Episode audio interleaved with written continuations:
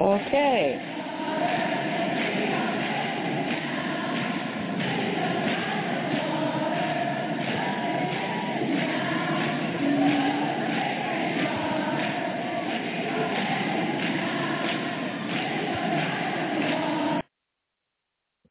Okay, that was my intro. Welcome to the Environmental Justice Report with me, your host, Jeanine Molloff.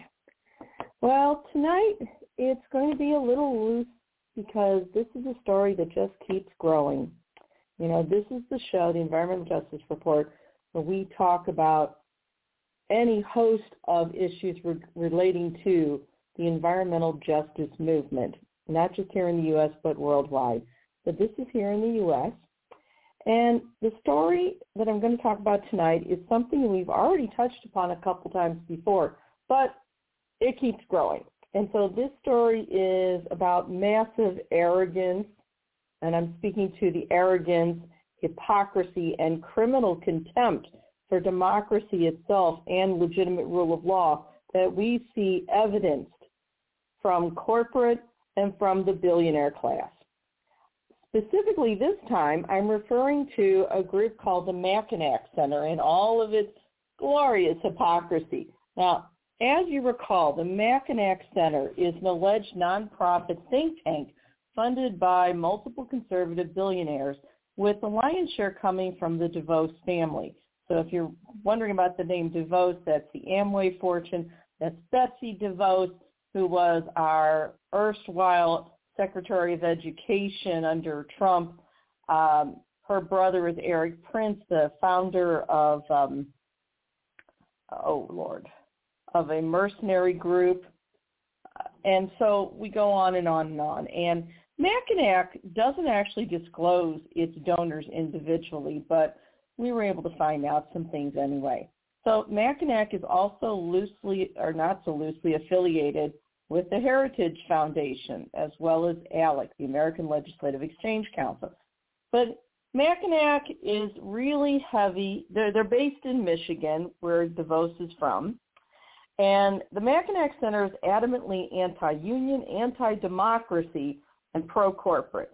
And this time the alleged, I guess, scholars, if you were at Mackinac, are screaming foul over some FOIA requests, that's Freedom of Information Act, that weren't answered as quickly as Mackinac demanded. Now, the FOIA requests pertain to the ongoing Flint water case. You remember where basically because of an emergency manager law, which d- dismantled local governance, including publicly elected governance, and it re- resulted in basically the poisoning of the residents of Flint and then also Detroit. So in this discussion, I'm going to cover the request from Mackinac in light of the fact that the emergency manager law in Michigan, which caused the water crisis in Flint and elsewhere, and was passed by GOP Governor Rick Snyder, was based on a template pushed by that same Mackinac Center. Now, while blood is on Mackinac's corporate think tank metaphorical hands, they continue to scream foul. So I'm going to revisit the emergency manager law in Michigan, its attempted repeal, Snyder's overwritten version, aided and abetted by a GOP legislature that led to a series of events which poisoned the people of Flint and especially the children of Flint. And I'm going to do this within the context of the the absolute gall of the scholars at Mackinac screaming because their FOIA request wasn't answered as promptly as they would have liked. So the first document I'm talking about is directly from the Mackinac Center Legal Foundation. And the title is Suing the State to See Flint Water Documents. Okay.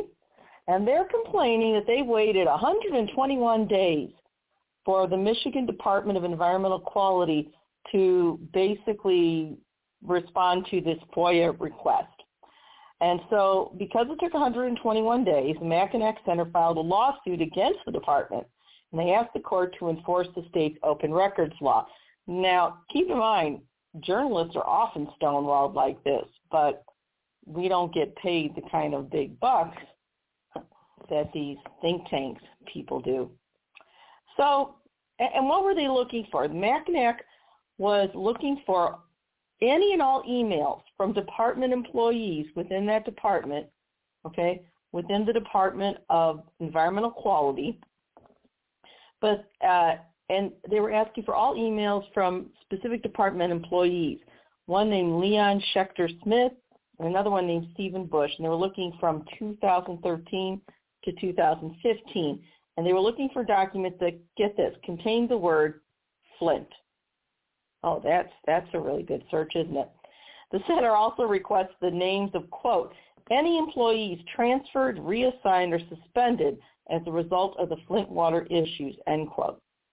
And then the request wanted the current job titles of Shekter, Smith, and Busch. Okay. So the department said that they would need only four and a half hours of staff time, according to Mackinac, you know, for Department of Environmental Quality to fulfill this request. And Mackinac wrote a a check for $114.35 to cover the cost, I guess, of printing or whatever. And they noted that the request that the the check was cashed months before the department provided the information. Now it's true. Having to wait four months for a FOIA request is pretty outrageous. Okay? Keep in mind though, they Mackinac went on to complain that, quote, generally government agencies have 15 days to respond to a records request. Well, end quote. That's not exactly true.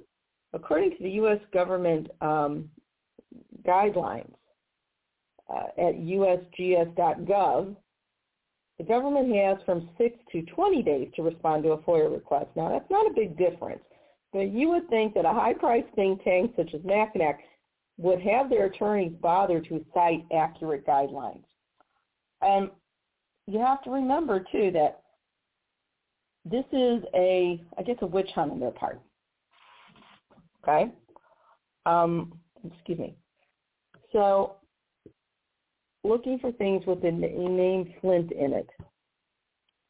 You know, to me that really sounds like they're trying to find I don't know, someone to squeeze. I don't know. And the letter from Mackinac goes on to saying that, quote, an accountable government must be transparent, especially during times of crisis, end quote. And my response is I couldn't agree more. Now, in all fairness, this particular request was fairly recent. In other words, during COVID. So maybe there was a legitimate reason. I don't know. So they went to court and Mackinac was also quoted as saying, quote, our FOIA response, our FOIA laws must guarantee people of all views access to timely information to fully participate in the democratic process, end quote. Pe- quote, people in the press have a right to transparency even if it's inconvenient to the government agency, end quote. Now this, these quotes are from Patrick Wright, who's the director of the Mackinac Center Legal Foundation. Well, that sounds all very nice. I don't have a problem with that. What I have a problem with is the utter gall and arrogance of Mackinac. Keep in mind, it was their template for the emergency manager law in Michigan that led to the Flint water crisis. And now they're trying to find, I guess, somebody to intimidate.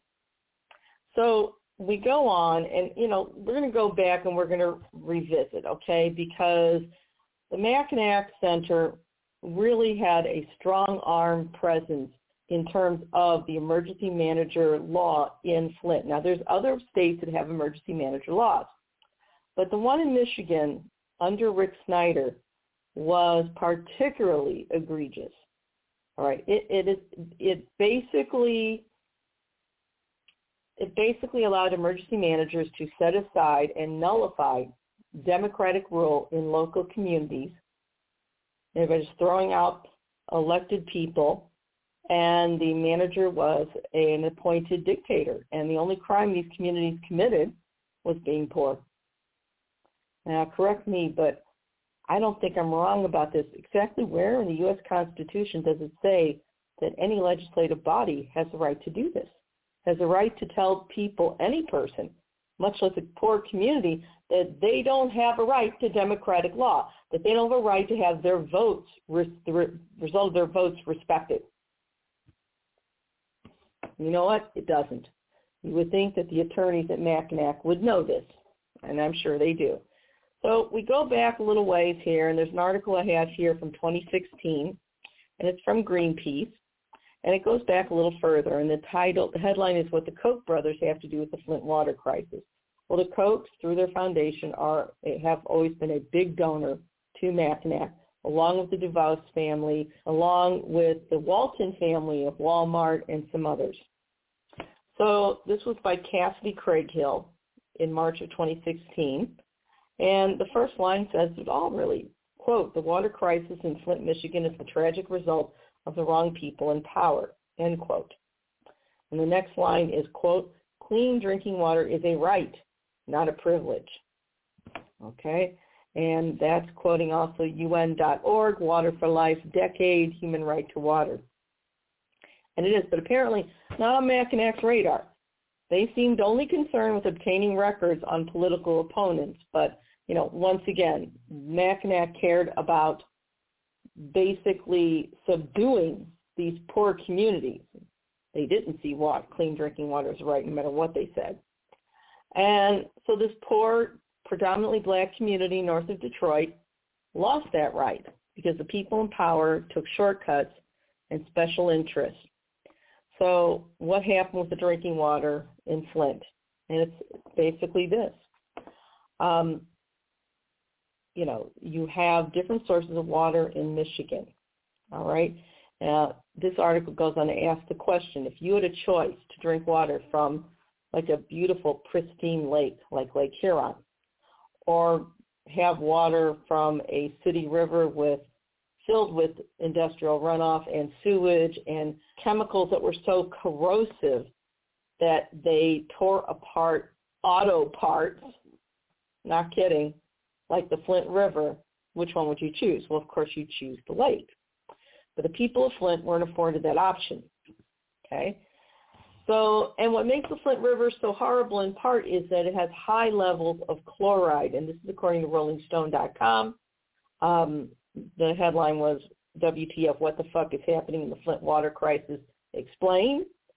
And the high levels of chloride makes the water so corrosive that it, it, it's almost impossible to sanitize. It's incredibly difficult to sanitize. And the corrosive quality of that water basically is like a magnet, according to this writer, to lead. You know, lead as in lead poisoning. Keep in mind, there is no safe amount of lead that any person can be exposed to or ingest, period. And it's particularly damaging to children. But here's the thing the Flint water, the Flint River water had high levels of chloride. The chloride basically made the water very corrosive, made it extremely difficult to sanitize, and the, the corrosive quality was like a magnet to lead. So you had lead in there too. And lead showed up in the drinking water. And this is the drinking water went to homes and children of Flint.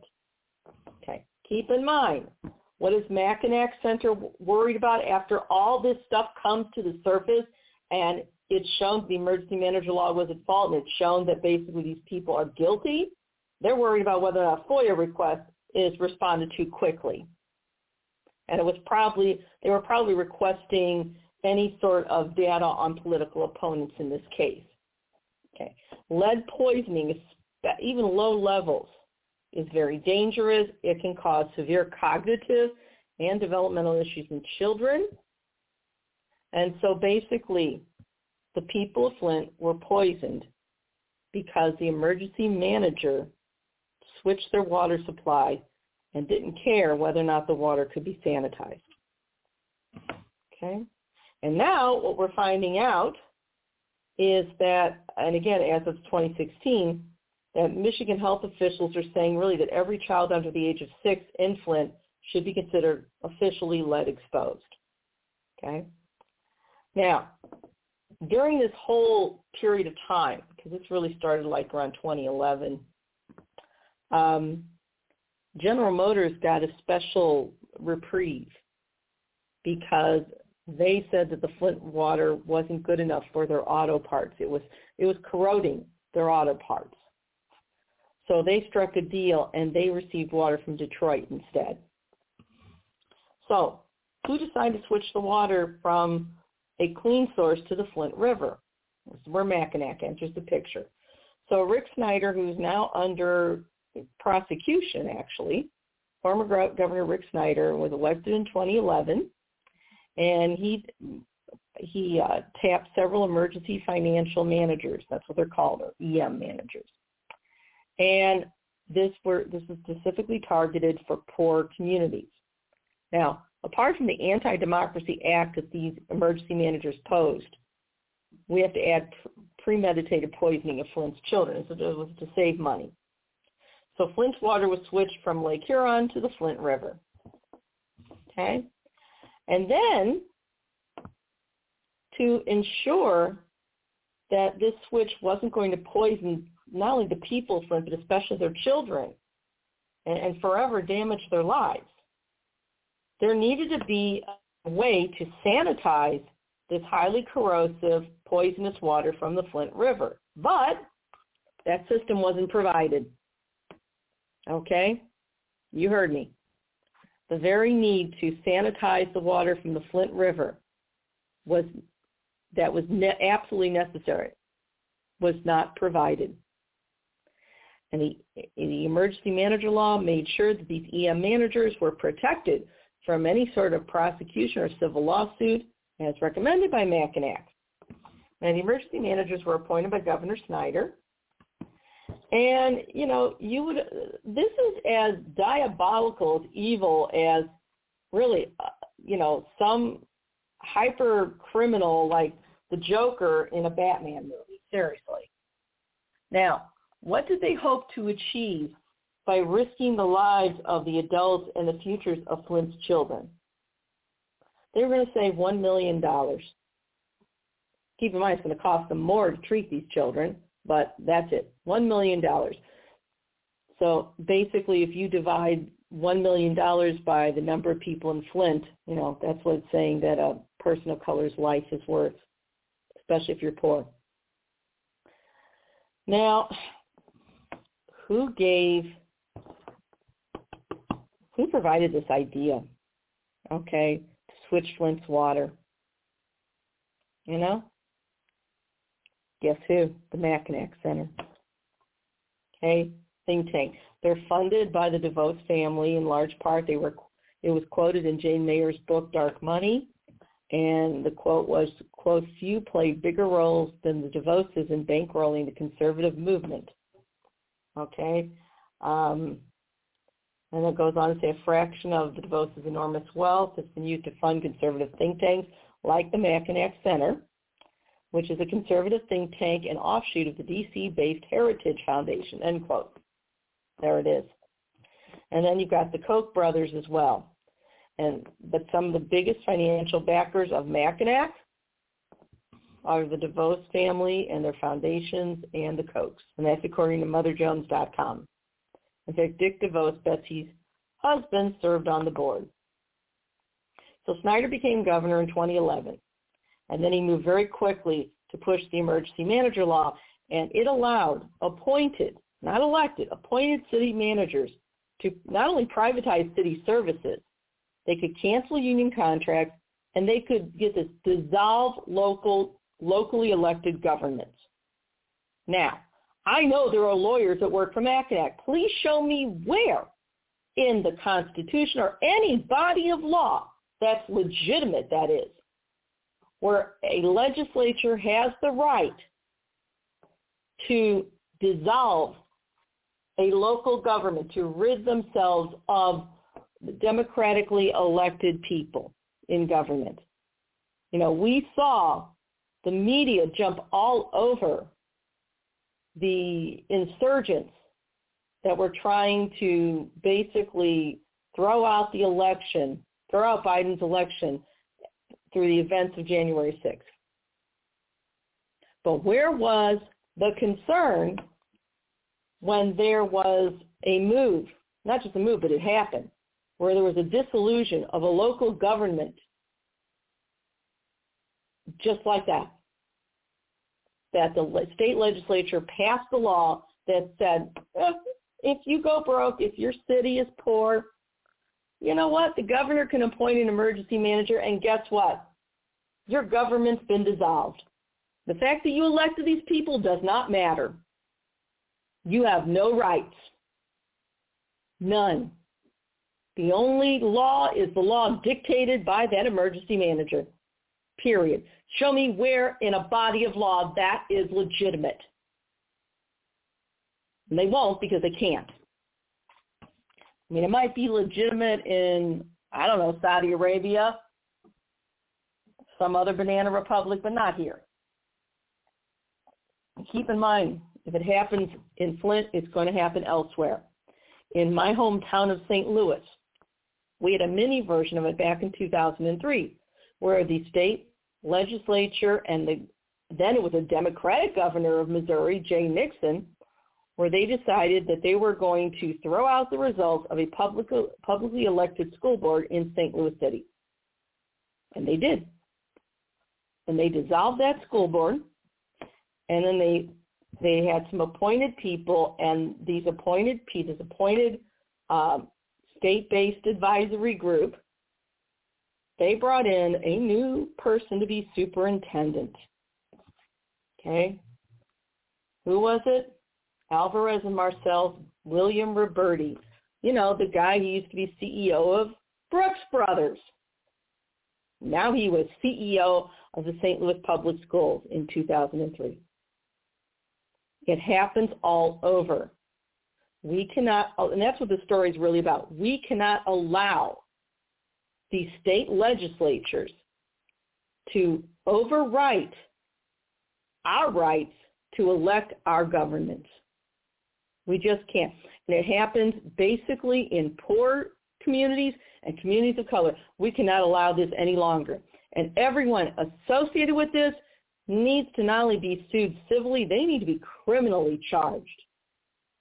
Because what they did is they, they just threw out the government and took over. How is that not a form of insurrection? Because it is. And that's what they did here in Michigan. So not only did they privatize city services and cancel union contracts, they dissolved local governments. When that happens, that legislature, that state legislature is saying your vote, my vote, doesn't count. Unless, of course, the very rich want to allow our votes to count. That's not a democracy. That's oligarchy. And Snyder did this, all this under the influence of the Mackinac Center. And in his emergency manager law, he included all the recommendations of the think tank. Now, regarding the power and ability of these emergency managers, again, one of those managers chose to cut costs by giving by forcing the people of Flint to drink water from the Flint River that was untreated that was corrosive, that had lead in it, high levels of chloride that would later end up poisoning their children. Flint is not an accident.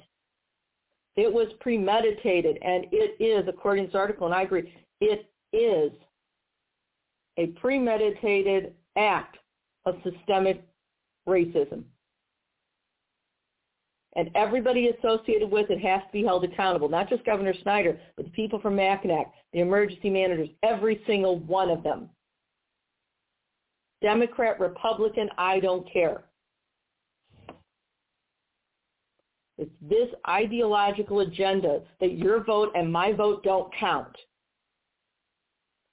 That the rich can literally dissolve our local governments because we we don't have enough money. And why do we not have enough money for public services? Hmm. Because what? Corporate took the factories and put them overseas? Because corporate and the billionaire class refused to pay their fair share in taxes? Leaving very few jobs. And then their final death knell is fiscal austerity, which is basically nothing more than the fiscal or the economic crack of the slave whip. Now, I know I'm getting very emotional about this tonight, but this, I can give you all the facts. We talked about them before. This is treason, pure and simple. It is treason to the idea of economic govern. Uh, I'm sorry, of democratic governance. Right? So we look at this once again, and we know every single child in Flint, and probably some in Detroit, have to be treated for lead. Okay? And it, the the first the first um, warnings came from I call her the solitary I could say hero the solitary shero Dr. Mona Hanna Attisha and then she said all children under the age of six should be treated with some kind of prevention. Um, and this was this was from a, a piece by the Detroit Free Press on lead exposure in kids of Flint. Um, and you know, this is the doc. She's the doctor that forced the state to acknowledge the lead problem in Flint and the state itself, and it was caused by switching the water and what happened in Detroit in 2014, the city switched again from using Detroit's water system. I'm sorry, yeah. This is the one where Detroit uses Lake Huron and the people of Flint were subjected to the Flint River. The same river that is so corrosive that it damages auto parts. I just can't get that out of my mind. So you know, she went on, and apparently there was a rec- there was a report by the state, um, and what they was they conducted from October and December of 2015, and it showed just a small portion of the number exposed had elevated blood levels, but the article went on to say the small sample was really limited artificially to protect the state by hiding the true data and that's because the test only measured the amount of lead in a person's blood, but that decreases after about 30 days. And so that's according to the U.S. Centers for Disease Control and Prevention, the CDC. And the CDC goes on to say by then the damage is already done. So testing done one day doesn't represent past exposure. And unfortunately, once lead is in a child's bloodstream, it goes through the body, but especially the bones, teeth, and soft tissue. It accumulates in the body over time. And blood, te- blood lead tests that only identify recent or ongoing exposure to lead don't measure the overall lead burden in the body. And there is no safe level of lead in the body ever, and that's according to the CDC. Okay. And then that does that study didn't also the, the, the testing didn't include also any unborn kids where maybe mom drank tainted water during a pregnancy unwittingly, or children and pregnant women maybe lived outside of Flint but were exposed when they visited grandma or something. Okay. And the source of that article um, was Environmental Systems Research Institute. Okay. Now, Mother Jones, Andy Kroll does a wonderful piece that we've talked about before from 2011, and the headline is Behind Michigan's Financial Martial Law, Corporations and Right-Wing Billionaires. And that's really what the emergency manager law is. It is financial martial law. It has no legal legitimacy. You know, too many legislators think that if they pass a law, that everybody has to obey and they don't think that any laws they consider must pass constitutional muster, that they must represent justice. They don't care about that. It's just a, uh, exercise in raw power. So the EM law, again, the Sneak Thieves Mackinac Center. Okay? And they had four recommendations and we've talked about these before, granting emergency managers the power to override elected officials. If you can override elected officials, that means that they don't really have any power anymore. You can toss out union contact, contracts. Um, according to Doug Pratt, the public affairs director at the Michigan Education Association, quote, the Mackinac Center has been tied to the hip with the Republican Party establishment for years it goes to the funding sources. It goes to the ideology, end quote. Mackinac's part of a network associated with the Heritage Foundation. Okay. Um, past and present board members of Mackinac include Robert Teeter, who is a GOP strategist and was the 92 campaign manager for George H.W. Bush. It also includes Margaret Riker, who's a former vice chairman of the Republic, chairwoman of the Republican National Committee, and Joseph Lehman, who's a former vice president at the Libertarian Cato Institute in Washington. Again, Mackinac does not disclose its donors, but they should be forced to. But apparently, eh, Andy Kroll did a review of their tax records, and it showed the group's funders included charitable foundations for many of uh, our country's largest corporations.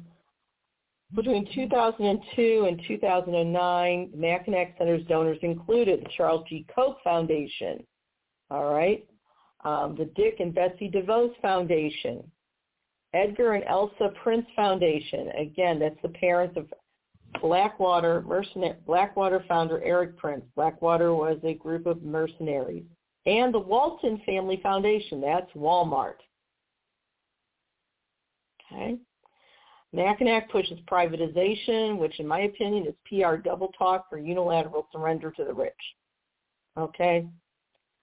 So we go on, and one of the guys who went on to be an emergency manager, actually, I think in a place called Pontiac, named Louis Schimmel. And in 05, he wrote a piece from the Mackinac Center because he's one of their dubious scholars, and it's not been penned by Louis Schimmel. And the title was, Can Detroit's Problems Be Corrected by an Emergency Financial Manager? So you can see the pressure that Mackinac was applying all along. And, you know, he's talking about how they have to have an emergency financial manager, in this instance for Detroit, to deal with what he calls continual mismanagement and financial mess. But my question to Mr. Schimmel and Mackinac and the, all these people pushing this anti-democracy solution, which is emergency managers, how is such continual mismanagement and financial crisis actually determined? What are the criterion? And where are the accountability and transparency measures of emergency managers? Also, how can any state legislature strip a community of their right to democratic rule simply because they're poor? Show me the legal precedent that gives them that power. They can't because there isn't any. Now, Mr. Schimmel in 05 was complaining under current law that the emergency financial manager doesn't have all the tools they need. And he identified four major problems, and these were all solved. The first one was under current law, the EFM can be sued personally. Mr. Schimmel didn't like that. So they made sure under the law in 11 that, you know, so, uh, so many years later that the emergency financial manager's personal assets were totally protected. And they did that by making the emergency financial manager, get this, an employee of the state treasury department so they could access the legal staff. This was all Schimmel's idea. And he just said, you know, harassing lawsuits just are going to get in the way. And he also said the present act in 05, you know, lists the powers of EFM, which are extensive but are not all inclusive. Okay? And he went on to complain, quote, this can allow the governing body to impede the overall effort of the EFM to deal with the municipality's fiscal crisis. The act should state that the EFM, in other words, the Emergency Financial Manager, replaces and takes on the power powers of the governing body. Now, this is from Louis Schimmel in 05, and the law in 11 actually reflected these changes. And this, to me, is the most vile provision of all. I'll say it again, exactly where in the U.S. Constitution or in any body of legitimate law, legal precedent, does it grant the rich the right to strip the poor of their right to democratic rule? Mr. Schimmel shouldn't worry so much about being sued civilly. He and other EMF managers should face not only civil civil lawsuits, they should face criminal charges. Okay? So once again, Mr. Schimmel, you know, you know, he just thinks he's just everything, I guess. And oh, here's another Mackinac scholar. James M. Hohman, who wrote in 2011, Mackinac Center recommendations found in new financial emergency legislation. And that was House Bill 4214. And reform the process that, quote, prevents local governments from going bankrupt. Now, I can understand if a bankruptcy judge says, look, you guys have some choices here. But you also have to look at the causes of the bankruptcy, you know, such as the rich evading their taxes. So once again, um, protecting the emergency manager from litigation was in the law, increase the scope of the manager's authority to cover all areas. In other words, kick out elected governments, allow the manager to move around charter provisions. Okay, so that means you can cut uh, cut staff, forget about union contracts, and give the manager more opportunity to reform union agreements. In other words, union busting. All right. So we're going over and over again, and, and, and it's because this this disrespect for rule of law, these anti-democracy forces are that appalling. And what got me started tonight was seeing how Mackinac Center was complaining that their FOIA request wasn't was, wasn't uh, acted upon quickly enough, and it had to do with the Flint case because they had to find fault with something. And I guess this is part of their their uh, they're trying to push this false equivalence argument again. It doesn't work. So Arne Pearson wrote a piece in 2016 on the same thing. Okay, and he called it, you know, basically how Mac, you know, how these billionaires quote fund the war on local democracy, and that's what this really is. All right, this is a war on local democracy because at the local level, elections aren't as expensive. They can't really buy it as easily as they do at the statewide or the federal level. Okay. And Mackinac is at the root of it. All right. So Rick Snyder got into office. He signed into law Public Act 4, which basically gives these emergency managers, managers the right to kick out elected uh, officials in lo- locales where emergency manager has been assigned. Okay. And this means that if an emergency financial manager wanted to, not just financially, but wanted to tell the police we're going to have martial law because I don't want people complaining, theoretically they can get away with it. Under this, uh, Louis Schimmel once again is behind a lot of this push. And you know, basically these emergency man- managers get legal immunity from any liability, okay, because of their actions. So whoever made, whichever manager made the decision to switch the Flint's water from Lake Huron to the Flint River, it can't be sued. Okay, so if your kid went from being bright to mentally deficient because of lead exposure, oh well, you can't sue that guy you can't get any justice for the person who is who made this order, who is responsible. Okay? And so, and then you've got Schimmel also. Schimmel was an emergency manager in Pontiac City, and he was the first person that Snyder appointed as an emergency manager in Pontiac, which is Schimmel's hometown. So people got very angry at Mr. Schimmel. You know, he fired city officials. He privatized the public works department. Um, people were angry, but they had no authority to make any decisions. And then a local radio station asked uh, Schimmel if the emergency manager law made him a dictator. And here's what Schimmel said, quote, I guess I'm the tyrant in Pontiac then, if that's the way it is, end quote. Okay? But Schimmel was slapped a bit by State Court Judge Rae Lee Chabot, who reversed the man his action to cut Pontiac's pension board in, in half because that decision ignored legal requirements of Michigan Open Meetings Act. And Judge Chabot said, quote, it looks like a dictatorship, end quote. That's according to MichiganRadio.org. So Schimmel helped create this law. You have to understand this. All right. Um, and then his predecessor, Michael Stampfler, flexed his muscles He outsourced the city's water treatment to United Water Services in Pontiac. And United Water Services is a for-profit water company. They had just been indicted by a federal grand jury in 2010, a year before, and they've been di- indicted on 26 felony counts, not only of conspiracy, but Clean Water Act violations for the way they mishandled water services in Gary, Indiana. Okay, so this is just one criminal act after another. Okay? So this is really just making democracy a big joke.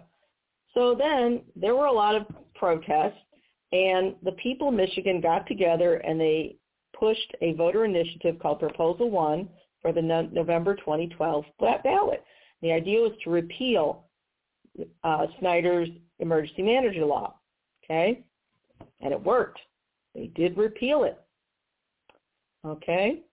On November 6, 2012, 53% of Michigan voters cast ballots to repeal the emergency manager law under Rick Snyder, but that didn't stop Snyder. Nope. Not even a month later, he pushed Snyder pushed through another bill that was just pretty much the same thing, tweaked a little bit through the lame duck legislature, and it restored all those unconstitutional powers to emergency managers. But this time, Snyder added an appropriation Okay? According to Daily Kos, this appropriation meant that under Michigan law, this particular bill, this particular law would prevent it from being subject to referendum. So not only did he, did Snyder disregard the will of the people in a, a statewide initiative that repealed the emergency manager law, but then he went behind the back and not only just put the same law in, tweaked a little bit, but he added a little, an additional tweak that said that this new law that he pushed through the lame duck legislature cannot be sub, it is, it is immune from any referendum attempt to repeal it. Okay? And this is outrageous.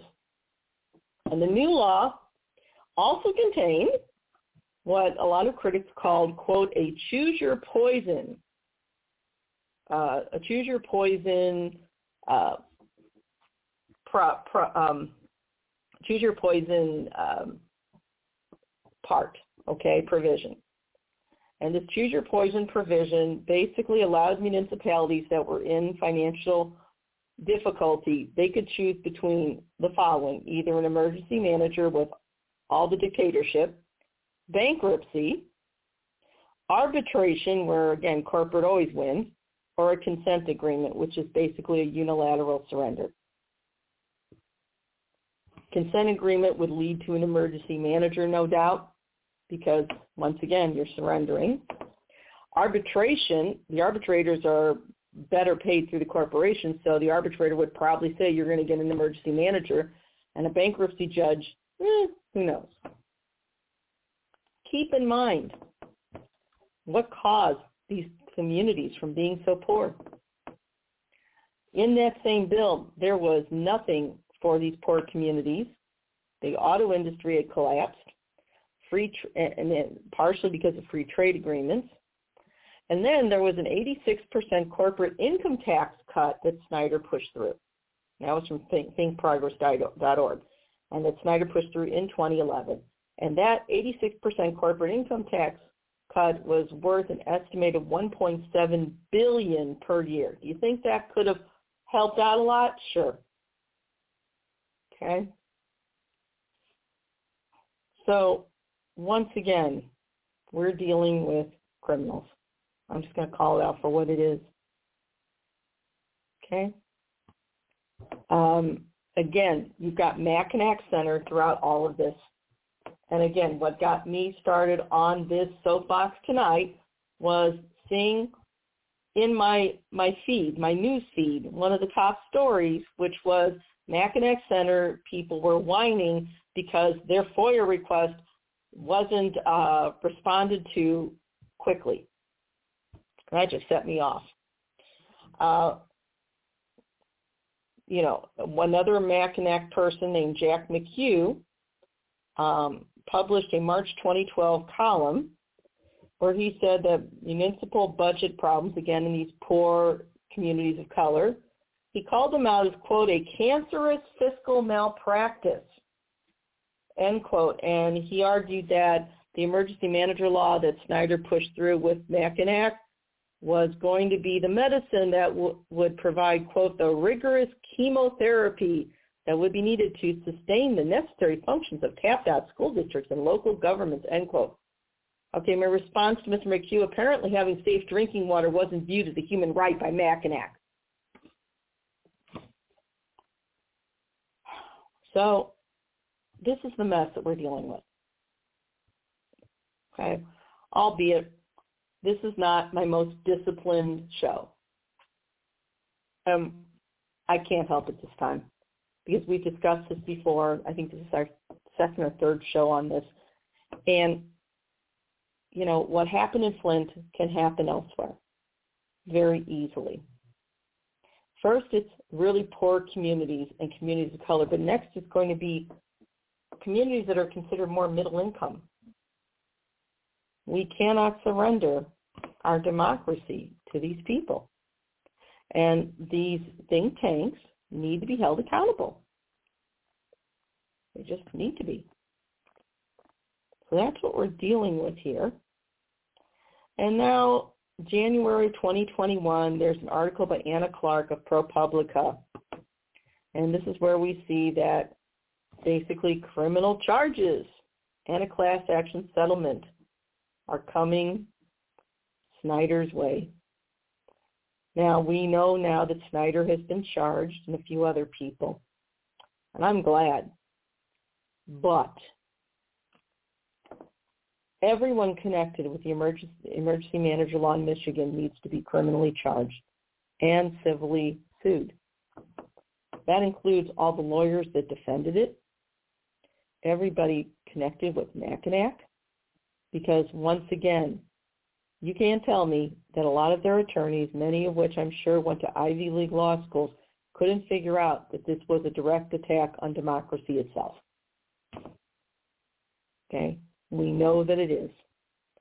And even though, and I apologize that part of this uh, this particular talk has been a bit redundant, but that's because you sit here and you just can't believe this is still going on.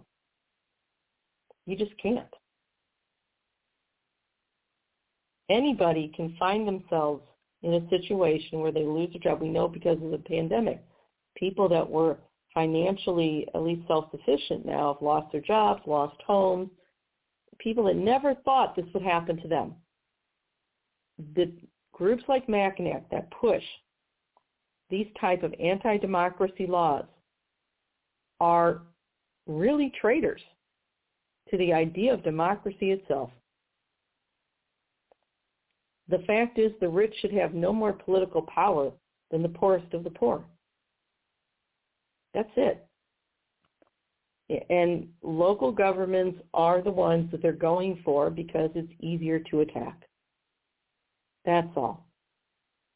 You know, again, I'm in Missouri, but we had a small taste of this, you know, with basically the state legislature and really two governors, one Republican and one Democratic, that attacked and took over local school boards because the test scores weren't there. Now, I can see if you're with the school board and let's say there was mismanagement. All right? Fine, you can replace the superintendent if you think that the school board, for instance, the local school board that's been publicly elected was basically um, guilty of malfeasance, you don't need to throw out the election. You need to basically charge those people with malfeasance and have a new election. You don't suspend democracy because of that. You just have a new election. This isn't rocket science. The fact is the rich have no right to strip us of democratic rule. None. They never did have that right, and by God, I want to make sure they never will. And we need to hold these elected legislators accountable. Period. This nonsense has to stop. Otherwise, next time, the babies that get poisoned with lead through basically untreated water might be yours. so anyway, that's what we're dealing with tonight. And when we look at, we have a section of the show which we call our environmental heroes, uh, our environmental heroes, villains, and zeros. And for this week, we have environmental villains. We're also villains against democracy, and that is the Mackinac Center. There is absolute, whether you're conservative or, or progressive is irrelevant. There is no excuse, especially for attorneys, that knowingly push anti-democracy laws and violate the conditions of their license to practice law as officers of the court. Every legislator that is also an attorney connected with this type of foul legislation needs to be permanently disbarred. Period. This isn't rocket science. That's what needs to happen. So our environmental villains for tonight, drumroll, the Mackinac Center. And personally, I will name Louis Schimmel. As foul as they are, I look forward to the day that these people will be held both civilly and criminally accountable. So again, I apologize if I was a bit all over the place tonight. Sometimes it's hard because the people that were hurt the worst in this story were the babies. And to borrow a phrase, there's a special place in hell for those who would poison anyone's child. That's the Environmental Justice Report for tonight. I'm Jeanine Molloff. Good night and God bless.